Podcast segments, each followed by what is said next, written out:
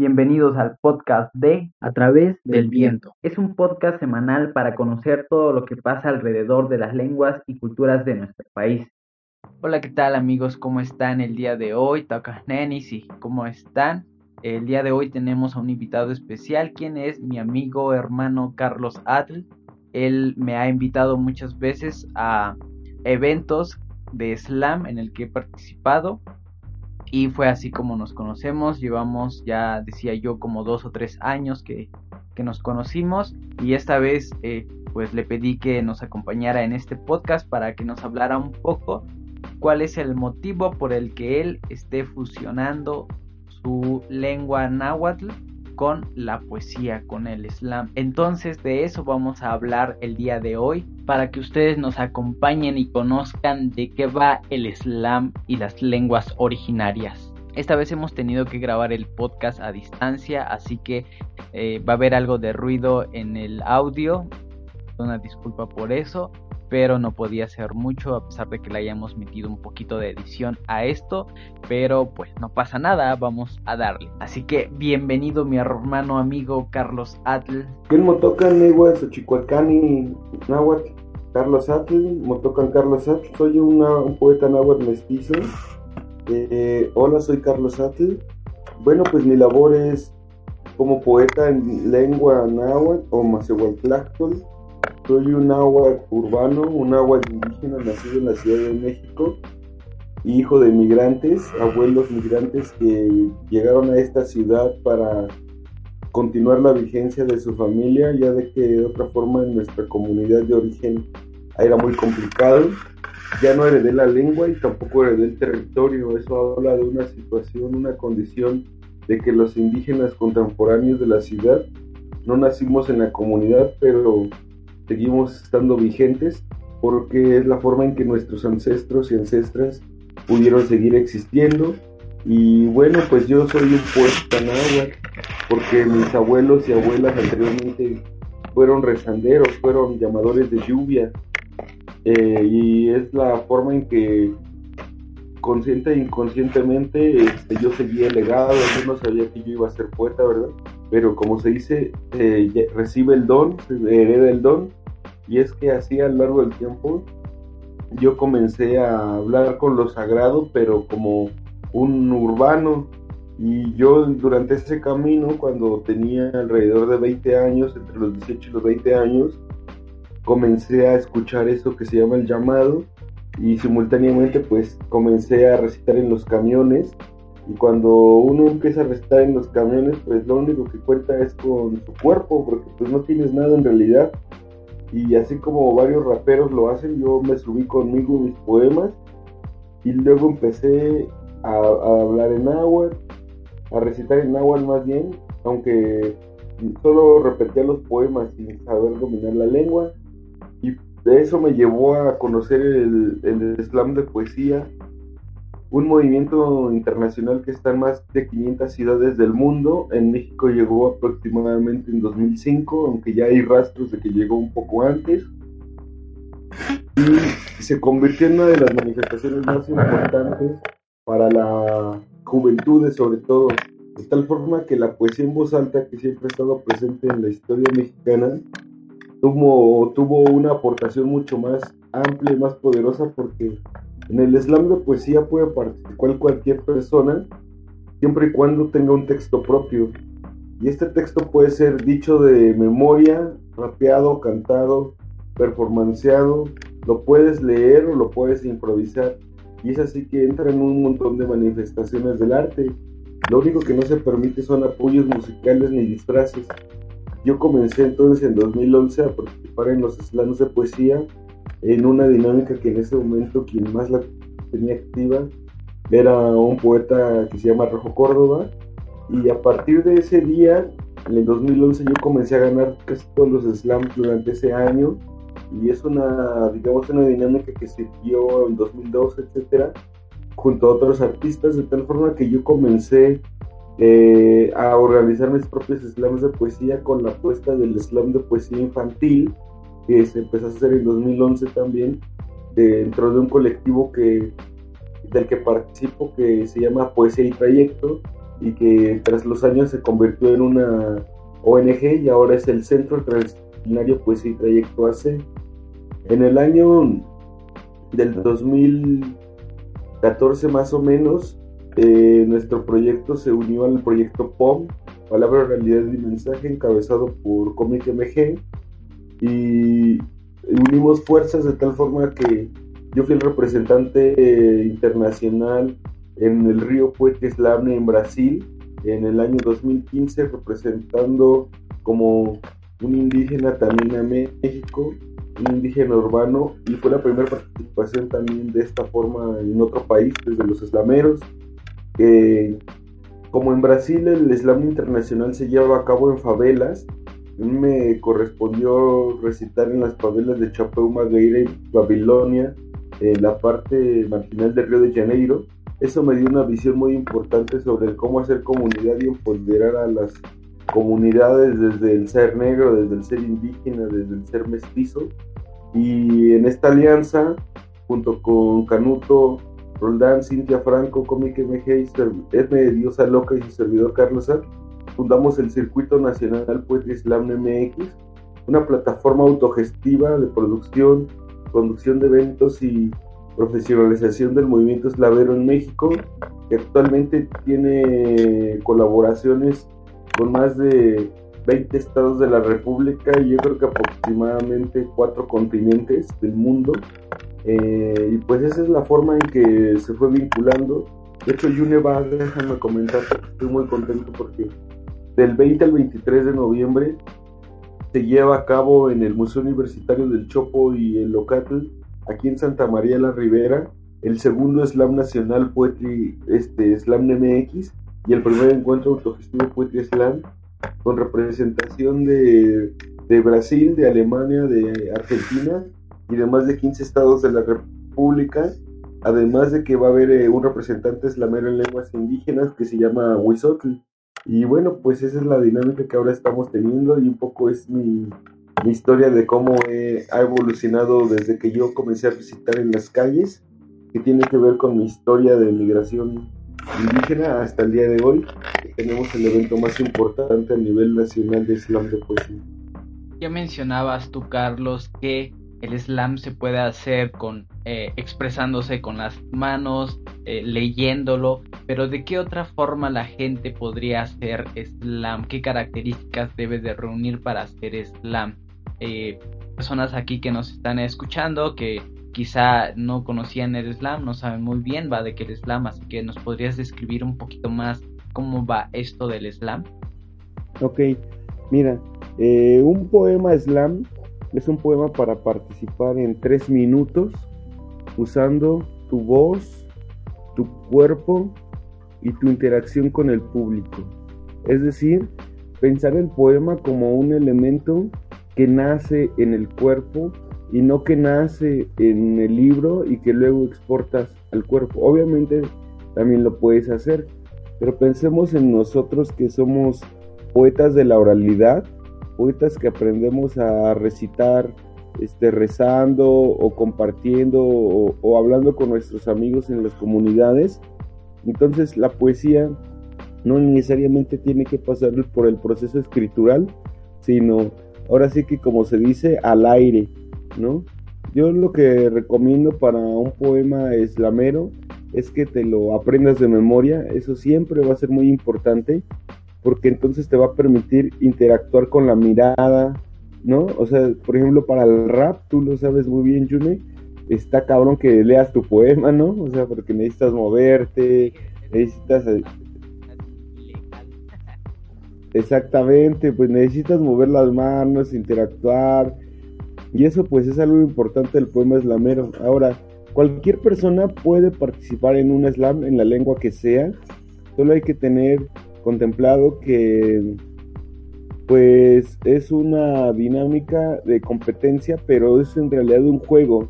Este, el hecho de que sea una competencia, este, no quiere decir que, que hay uno mejor o uno peor, sino que eso es un juego en el que se juega a calificar la poesía.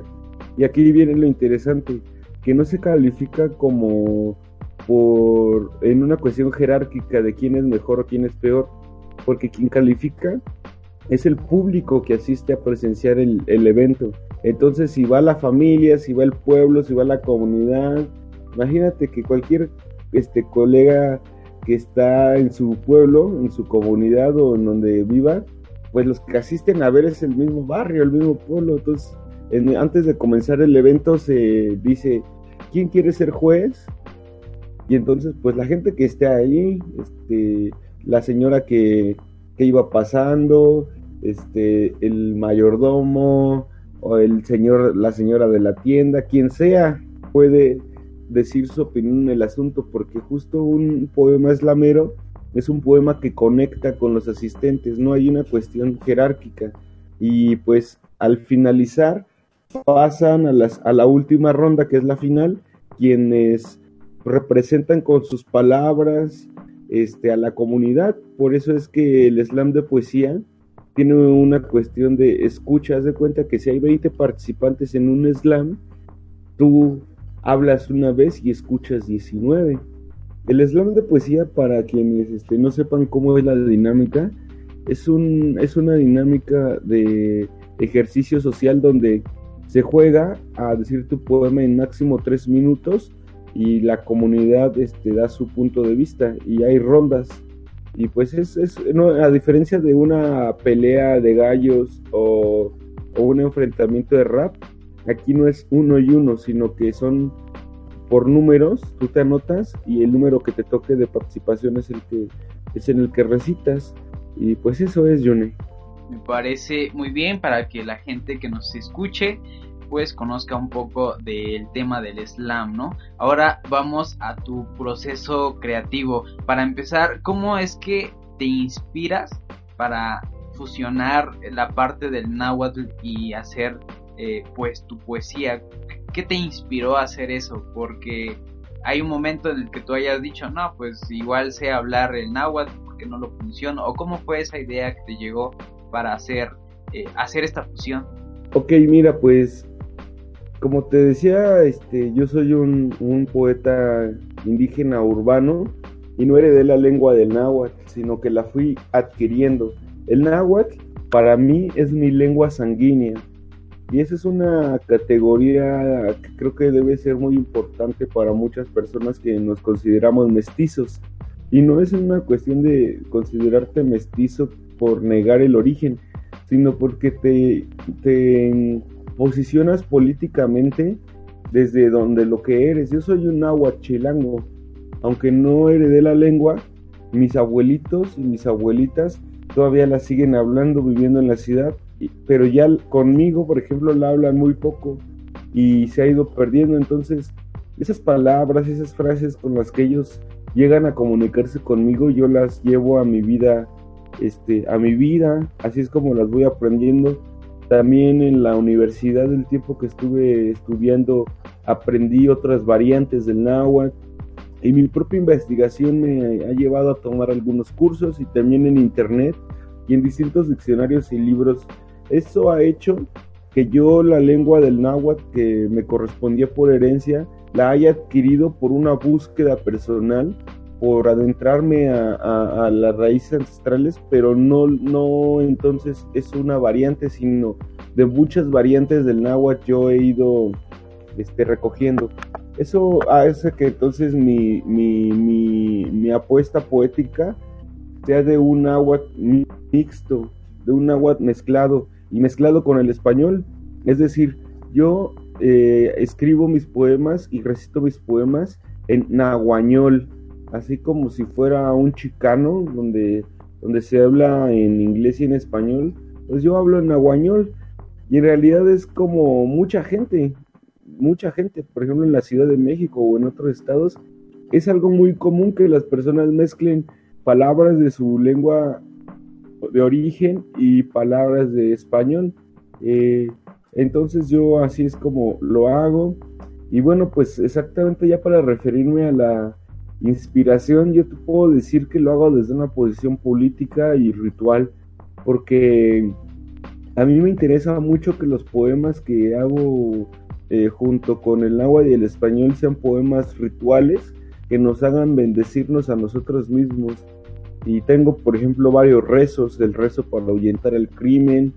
Tengo un poema que se llama Sexenit la manilistlik que es en cada forma de dar muerte nace un canto, que es una que es una es un lanzamiento de energía para bendecirnos como indígenas que hemos resistido durante 500 años y hemos florecido con todo el poder bajo la tierra de 500 años. Y también en realidad se lanza una energía de maldición para todos aquellos seres y maneras de entender la realidad que nos han sometido. Y no por hacer el mal sino por impedir que su energía nos siga lastimando tengo otros poemas por ejemplo el, poema que se llama que se llama que significa cuenta es una numeración del 1 al 20 en náhuatl junto con otras declaraciones que es para sembrar como si sembraras 20 maíces de colores para sembrar un futuro muy hermoso y precioso.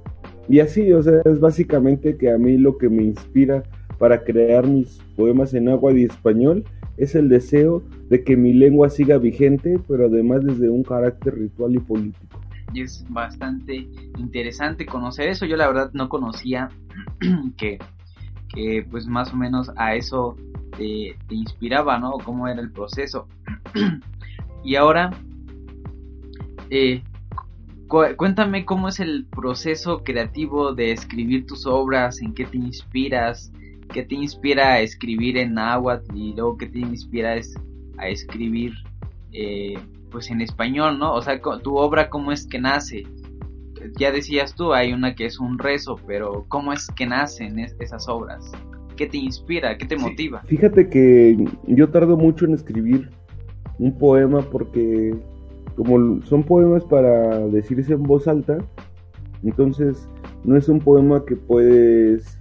Yo pienso cada poema como una obra. A lo mejor tú te identificas también cuando escribes la letra de una canción o de un rap, porque a diferencia de un poema escrito, este, que puede estar integrado en un libro, eh, un, un rap o un poema eslamero en sí mismo independientemente de que esté o no en un disco, es un solo, es una obra, un solo poema es una obra, entonces tardo mucho porque también me interesa que cada poema sea una sabiduría y a, veces las sabidurías en la vida este, tardan en llegar, ese aprendizaje.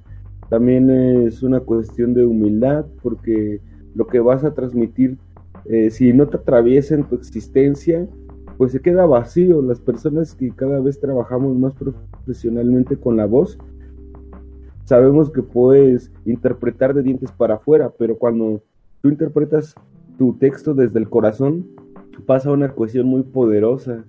Entonces, a mí lo que me inspira mucho son mis experiencias y el anhelo de que lo que se escuche y retumbe en la lengua ancestral de mi familia, también a mí me permita estar ligado hacia mis ancestros y ancestras.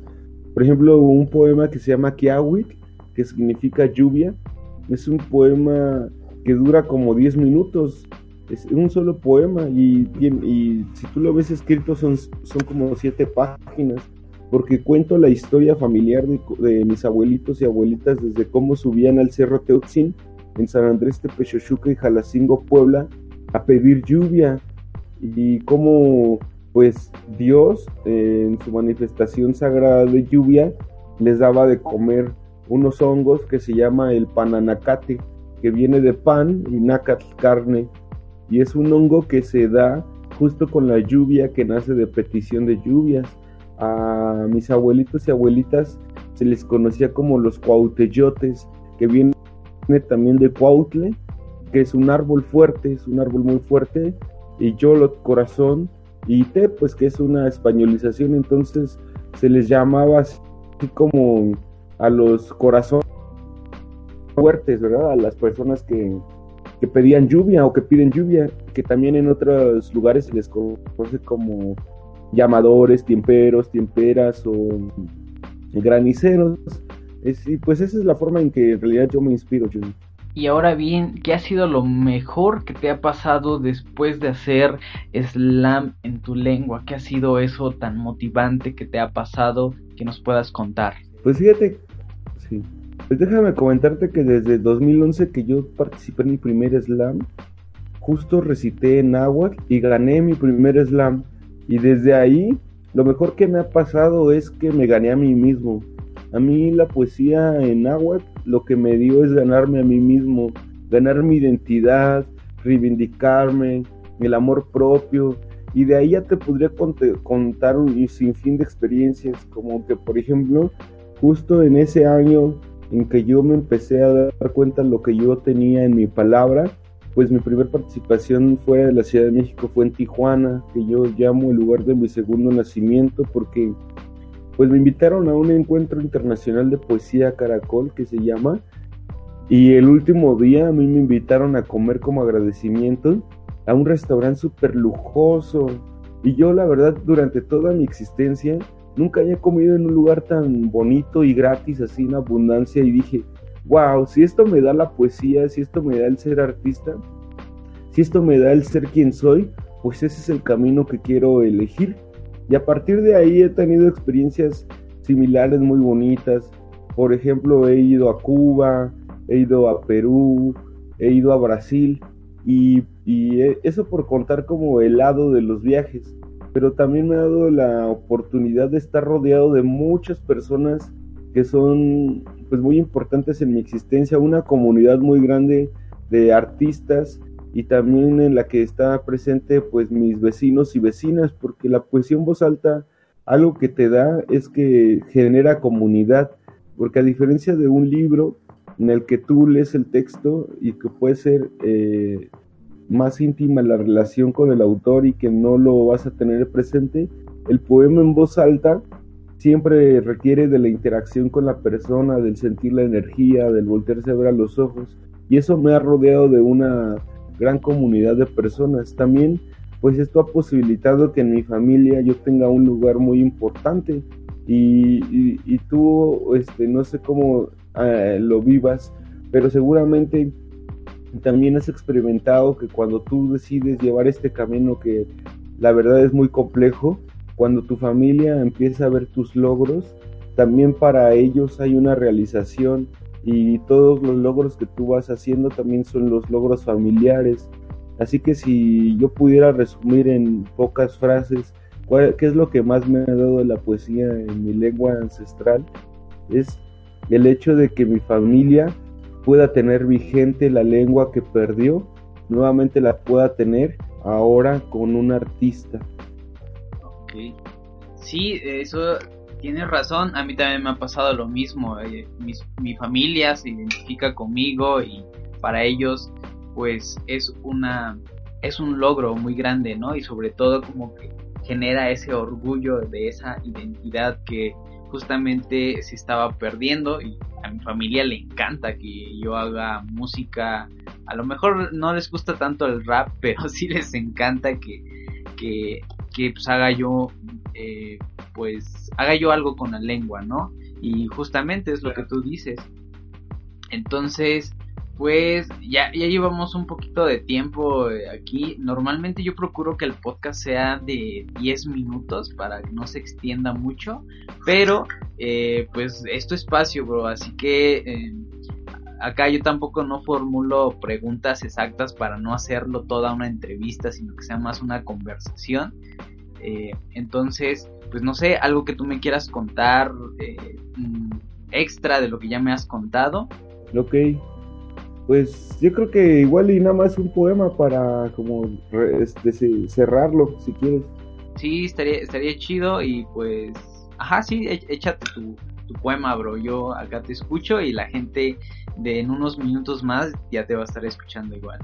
Ok, bueno, pues lo que el poema que yo quiero compartir ahorita, justo voy a compartir solamente un fragmento de este poema que se llama Kiawit, que significa lluvia, y este es el poema que, que habla sobre mi identidad familiar. Dice así. Kiawit lluvia. No carecé de nombre, pues le llamaban Teutzin, que quiere decir Dios. Dedicado a mis abuelitos Alberto Méndez y Juana González. Gloria hay en los cielos sin el de tu entrepierna. Quien se evapora alcanza a volverse chichipictli, gota en tu misterio, mixtitlan, ayautitlan. De otras vidas las nubes ya me mojan, mixtlijme, chalchihuitlicue, cascabeles ríos sonaron el sonido al orinarnos titoa, chilía, a nosotros mismos. Éramos amapolas sin ayago tinacatia antes de ser lo que somos. Amar era el verbo, tlazoctlaocan y tlaxcualistli, de nuestro colibrí, Xochitli, Xochitlacatli, flor de mediodía y flor de medianoche, polen en pico, aleteo en polen, huitzil, el cascabel sonajan y paquishli que nos hierve dentro fuera el gozo temachlica, nos lagunan los timbales, tin tin tin, tin tin tan, tin tan, cántaros de donde brota el agua del osilas tlaloque, del tiempo en su corte cortés en cau, tiempero, tiempera, arma blanca del Tlalocan. Eran sus tortillas los hongos que comían los llamadores, Pananacate disgregado en su monte Inmotepetl, una tinaja de agua se vacía Tehuantlapacte arriba nuestro, arriba se quiebran trastos de barro, una salsa de agua en el molcajete Necuiltonoloyan del cielo, en el cerro Teutzin, donde abuelita Nonantzin, donde abuelito Notatzin, Ompanik donde les abuelites de la mamá de mi abuelito Beto, mamacita, de donde soy nieto y bisnieto, Ompaniki Tenso Nikis Cuagmol, pidieron lluvia, Kiawik, en el sazón sagrado de Tlaloc, Yeguanotlin Manalek, en 1900 Yeguanotlaxaxie, y más atrás Yeguanomitoch, te cansaron, llamaron, ofrendieron, comieron lluvia, era San Andrés Tepechochuca, su casa en Cali, debajo de Dios Yeguanonimij que vivía, Tenían de Nahual en su altar una serpiente que mamacita veía, que se escondía y salía a veces y no tenía que molestar porque les estaba cuidando. Se empezaba a peinar la abuelita grises sus cabellos eléctricos con su peine y afilaba en una piedra el abuelito el machete cuando de repente comenzaba y cuacuacualacuaquiawi a nublarse, a tronar y cuac isa y cuac mojolinía y cuac moscalia, el agua se despierta, revive, atl, en una sola palabra, llovía, nos nazco, no te pistiltía, kiawi, quichauyatlanica, tiquichauyatlan, teotlan, lluvia, estoy bajo la lluvia, bajo tu lluvia, debajo de Dios, chachuani, me mojo, gloria, palabra sagrada de agua, Ateoctlactoli. Bravo, bravo, qué chingón, hermano. A mí me encanta, soy, soy bien fan de ustedes. Este, me encanta cómo hacen su, desarrollan su, poesía, me encanta un chingo. A veces digo, yo nomás yo quisiera hacer algo igual que ustedes, pero en el rap, en el rap también sí es movido, actuado, hay que eh, tener una eh, presencia, pero a veces el, el, formato de ustedes también es diferente y a mí me, encanta, me encanta un chingo. Y, y nomás, es, eh, tu poema está, está bien chido, bro. Me, recordó mucho mi casa. Eso es algo bien chingón porque siempre te, te recuerda a casa, ¿no? Y es lo que yo siempre busco en una letra muchas veces. Que, que algo de la letra nos regrese a casa, a nuestro origen, a nuestra identidad. Y pues bien chingón. Yo decía que ya hay que terminar, pero me surgió una duda, bro. ¿Por qué llamarte Carlos Atl? O sea, lo final Atl, ¿a qué significa, qué da a entender el Atl? Bueno, Atl es la palabra en náhuatl para referirse a agua. Y, mi nombre de pila es Carlos Ascensión Ramírez Méndez es un nombre que se me puso pues ya aquí en la Ciudad de México, pero pues es un nombre que también viene con un apellido heredado pues a partir de, la noción este de bautismo, ¿verdad? Y pues como ya se escuchó en, mi historia, este, yo soy nieto, bisnieto, taranieto de llamadores de lluvia y estoy seguro que si no hubiera habido ese proceso colonizador y evangelizador, todos tendríamos nombres indígenas. Entonces yo me, me autonombré como Carlos igual, pero escrito con K y con Z, como es una de las variantes en que se escriben estas palabras en náhuatl. Y me puse Atl porque justo soy de una genealogía de agua entonces soy Carlos Agua y pues casi todos los poemas en los que yo recito en lengua ancestral tiene una gran referencia a la lluvia y al agua, por eso es que soy así. Ok, eso, eso es interesante porque yo no lo sabía, bro, tanto tiempo de conocernos que ya son como dos, tres años que nos conocemos, bro, y la verdad no sabía del Atlas. Y, y eso que he escuchado muchas referencias de, del náhuatl, pero la verdad es que como no me he centrado a estudiar el náhuatl, pues esas terminaciones no las conozco, ¿no? Entonces, no sabía, bro, pero qué interesante, y algo nuevo que estoy aprendiendo el día de hoy. Sí. y pues bueno, pues le, yo creo que acá terminamos el programa, a menos que tú quieras agregarle algo, eh, porque hay un chingo de pues cosas que contar. Ah, pues saludos Saludos al auditorio nada más. Les agradezco mucho. Ojalá estén disfrutando este audio. Celebro mucho este, tu iniciativa, Geneva. Que el Cuicateco siga prolongándose en el universo. Y pues a toda la comunidad que está escuchando este podcast, no dejen de escuchar las demás producciones que está haciendo Juneva. Síganlo en Instagram. La verdad es que sus videos nuevos que está haciendo enseñándonos palabras en Cuicateco están maravillosos. Y pues les deseo lo mejor que viva el amor. Bien, entonces, pues sí, también gracias. Eso también ha sido nuevo, lo de hacer los videos. Este, es, nuevo, apenas llevo como cuatro videos, como cuatro días haciendo videos. Y, ya ayer estaba flaqueando mi, mi, alma, mi corazón ahí porque dije, no, pues yo creo que a la gente no le gusta porque no veo que comenten ni nada. Pero dije, bueno, ese es un proceso que en la red social no se ve reflejada como decirlo en persona, entonces dije, yo voy a seguirle. Pero sí, ayer así como que me andaba desmotivando el video, pero pues ese es un proceso, ¿no? Que hay que seguir. Entonces, este, lo, lo digo como comentario ahorita que hablaste sobre los videos, pero eh, pues es, ya decía yo, es un proceso. Y pues igual tú, eh, dinos cuáles son tus redes sociales para que la gente que aún no te conoce y nos escucha por acá te pueda seguir y, siga tus trabajos, bro, tu proyecto. Ok, pues me pueden encontrar en YouTube, en Instagram o en cualquier plataforma digital como Carlos Atl. Se escribe con K y con Z. Y pues estoy al pendiente mucho del lugar que me inviten a colaborar y estoy dispuesto. Gracias. Pues ya escuchamos a mi amigo hermano Carlos Adel que hace slam en la lengua náhuatl. Esto ha sido el tercer episodio del podcast. Espero que les haya gustado.